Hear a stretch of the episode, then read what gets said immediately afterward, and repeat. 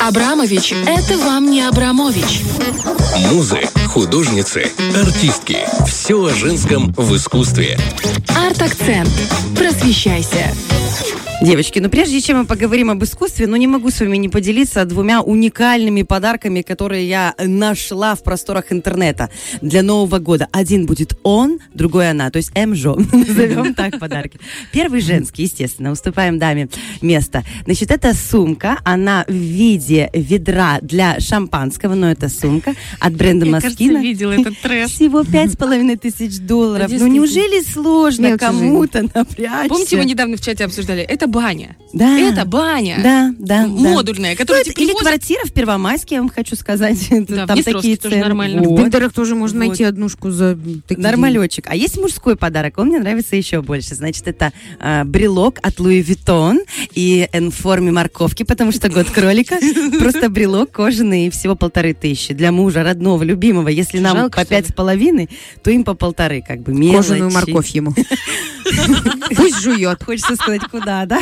Отправить. Жует и жует. Это вообще трэш. Ну это же понты просто. Конечно, понты. Ну, самое удивительное, что все эти подарки действительно покупаются. Сейчас э, еще бренд э, Moschino выпустил пакет. Просто сумка-пакет. Это тоже стоит за полторашку. И люди такое друг другу дарят, покупают, да. Потому что когда у людей есть все, и ты не знаешь, что ему подарить, ты ему даришь кожаную Морковку. морковь, потому что такого у него еще нет. Либо ведра с шампанским в кожаное. Почему нет? И не понюхать его ничего, трэш. ходишь. Ну, картоху можно, если шампанское закончится, картоху можно да? с базара нести. Ну, такое, не знаю, куда они ходят, э, конечно, с такими сумками. Ну, вот когда не знаешь, что подарить, думаю, такие подарки самое Да, то. поэтому если наши приднестровские дамы и мужчины ищут подарки, вот легкая, простая рекомендация. Всего каких-то смешно. 7 тысяч вместе, если я правильно считаю. Это не факт, кстати. Так вот, переходим к искусству. Тема сегодня очень красивая. Значит, это панно с двумя «н», вот, которое называется «Принцесса Греза». Мы сейчас с вами разберемся, что это такое. Написал это дело, значит, э, Михаил Врубель. Я даже специально, чтобы вам здесь было виднее, чтобы вы не гуглили, не искали. Вот, принесла. Смотрю. Целый разворот. Огромнейшее панно, 12 метров, сумасшедшего объема работы, и в этом всем заложен, конечно же, смысл, идеи и все остальное. Ты А чё они грустные такие? Они А тащат вот я что-то что, я не расскажу тебе. А Всё это, знаешь, это как типичная женщина. Она все время что-то тащит. Или Она там- год работала на кожаную морковь, а ей все в декабре тут и не раз, хватило на нее. А ей не подарили сумку для шампанского, понимаешь? А она ну вот, да, морковь подарила. грустненькие тащат корабль. Михаил Врубель, принцесса греза. Что это такое и как с этим вообще знакомиться и разбираться? Начнем с того, что с этим панно связана интересная история создания. Э, Еще в конце, значит, э, 19 века постоянно в России происходили промышленные ярмарки большие. И для этих промышленных ярмарок нужно было делать павильоны. А, Большие меценаты готовили свои собственные павильоны, такие как, например, Мамонтов. Мы с вами много раз его Мгм. касались вскользь, потому что он много пом- помогал людям искусства. Значит, Мамонтов делает, специально готовит павильоны, для которых приглашает работать Коровина художника, Врубеля, то есть хорошую такую команду. Значит, э, Витте, это министр финансов, он был хорошим другом Мамонтова. Значит, э, он, собственно говоря, ему дает на отмаш на любую фантазию художников. Он соглашается с этим. Потом, в день премьеры вот э, павильона, в котором огромная работа Врубеля уже готовая висит, приходит комиссия Академии художеств, которой не нравится это панно и считают ее некой декаденской. Они отказывают в том, чтобы данный павильон был представлен. Кстати, огромная работа проделана, 12 метров. А сколько он ее рисовал? Сумасшедшая работа. Писал, Ну, бедняга. смотрите, он работал над эскизами, а уже саму работу делала мастерская. И он тоже участвовал. То есть это очень большая работа. Это акварель? Нет. Лиза, я тебя обожаю, твои познания Это в искусстве. Спокойно, спокойно. Холст Дай мне шанс, дай мне шанс. Слушайте, еще пару лет и Лиза тоже будет искусствоведом. Я просто Вот. рисовала.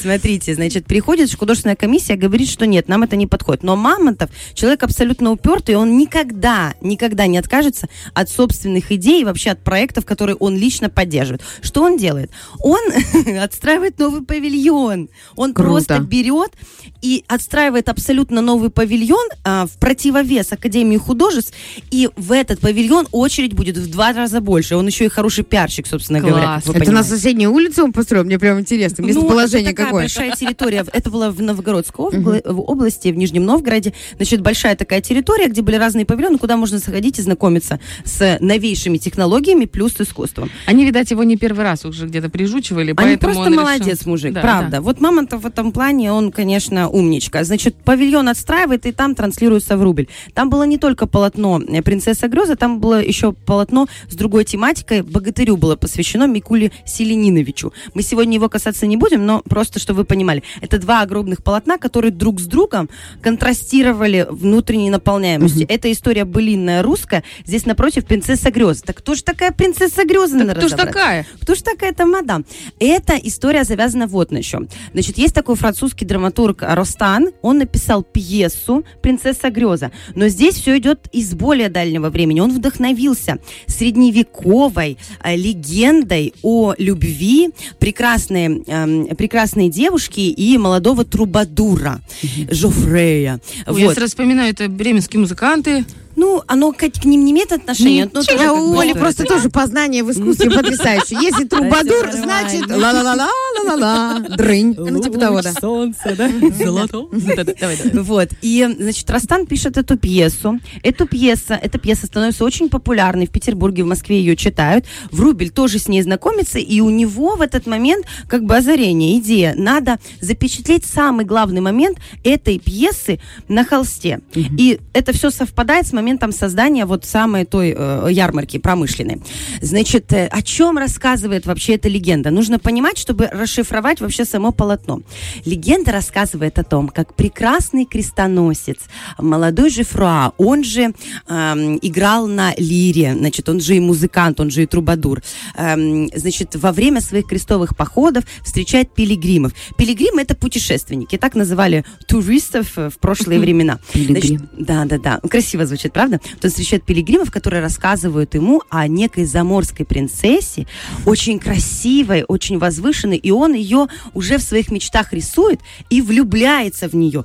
То есть О, такая любовь... подтекло. Подтекло, да, влюбляется в нее. На всех своих э, крестовых походов он получает постоянно какие-то травмы. И вот он уже практически при смерти отправляется вместе со своим близким другом на корабле искать эту принцессу, потому что он в нее безумно влюблен и посвящает ей легенды, песни, он пишет, он постоянно их А исполняет. зачем он ей больной такой нужен уже? Вот я тоже спрашиваю. А это, знаешь, он нашел, найдет свое пристанище, он там будет ему, там, не знаю. Ну, Что? Ну, А что с ты ним же можно не знаешь, делать? что Он больной, да, он при вот смерти. именно, что... Давай. Что происходит дальше? Он действительно отправляется на корабле, который захватывают пираты. Далее он начинает им рассказывать свою историю большой любви, и пираты из пиратов становятся хорошими людьми. Ну так, если в двух словах. И вот э, Врубель запечатлевает, знаете, какой момент на картине? Когда этот э, Жуфра практически умирает, он лежит на этом корабле и по- исполняет песни, и в этот момент дух этой принцессы, греза, поэтому греза, потому что ее эм, физически не существует рядом с ним, но он ее настолько себе выдумал, нафантазировал, представлял, что она к нему прилетает вместе с, э, понимаете, там принцесса греза, она написана так, что в подоле ее платья души других людей, то есть она прилетает к нему, чтобы послушать песню о себе, ну, оставить на его устах последний поцелуй, Боже. и он отправляется в эм, Как в шизофрению? мир. можно красиво завуалировать под грезу. Ну, Я это же искусство, это же ну, искусство. это красиво, очень красивая история. Поэтому, когда мы смотрим на произведение искусства, надо понимать, э, какая история в этом заложена. Потому что если мы просто посмотрим на принцессу Гроза, ну хорошо, ну корабль, ну мадмуазель какая-то прилетела, может это душа какой-то погибшей его бывшей невесты. То есть если мы не знаем истории, мы не расшифруем. Врубель сделал очень интересную вещь. Он, во-первых, это пишет уже в стиле модерн, символизм рядышком это все дружит. Смотри, Олечка, А почему люди грустные вот там? Они Ну, же хорошие принц пираты. умирает, принц А, умирает. поэтому. Им Да, его точно. жалко, они прониклись Мгм. этой идеей. И здесь такое пастельное разрешение идей. Вообще пастель в тот момент это не модное применение цвета в искусстве.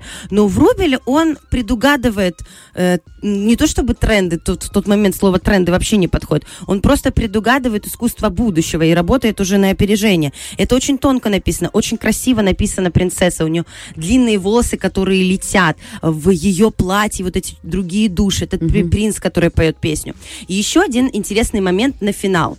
Смотрите, полотно, да, было выставлено на, на выставке, после чего оно пропадает практически на 100 лет, и никто его нигде не может найти. Как Оно так? же Но надо поми- понимать, дальше у Мамонтова будет очень тяжелая судьба, тюрьма, полное банкротство, то есть сложная история. Куда делать? Врубель умирает, сумасшествие, вы тоже знаете эту историю, я рассказывала вам про Врубеля. Полотно пропадает и находит его почти через сто лет в, в смежном здании к Большому театру. Это как некий склад был.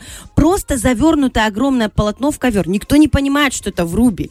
Просто думают, начинают копать, знаете, как у нас там в закромах на кладовке что-то, в кладовке что-то лежит, и начинают разворачивать, и понимают, что что-то здесь не то. И как они понимают, что это Врубель? Чтобы вы понимали, Большой театр находится практически напротив отеля «Метрополь» в центре Москвы. Отель «Метрополь» знаменитейшее место, тоже с огромной историей. И на это, в этом отеле на самом верху здания есть это панно, которое выполнено в майолике. Майолика это отдельная история. Вот это же панно.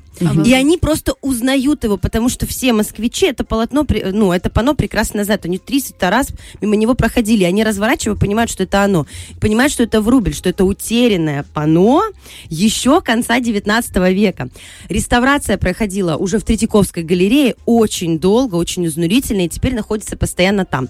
Мне повезло, я м, видела это панно, стояла перед Супер. ним. Это монументально, это огромная история любви, она давлеет над тобой. Ты начинаешь проникаться историей. И что важно, они для этого зала, где находится это панно, отвели этот зал под концертный зал. То есть в этом зале, зал Врубеля, постоянно происходят концерты. Вы представляете себе, когда стоит потрясающий черный рояль, а за ним принцесса Греза Врубеля.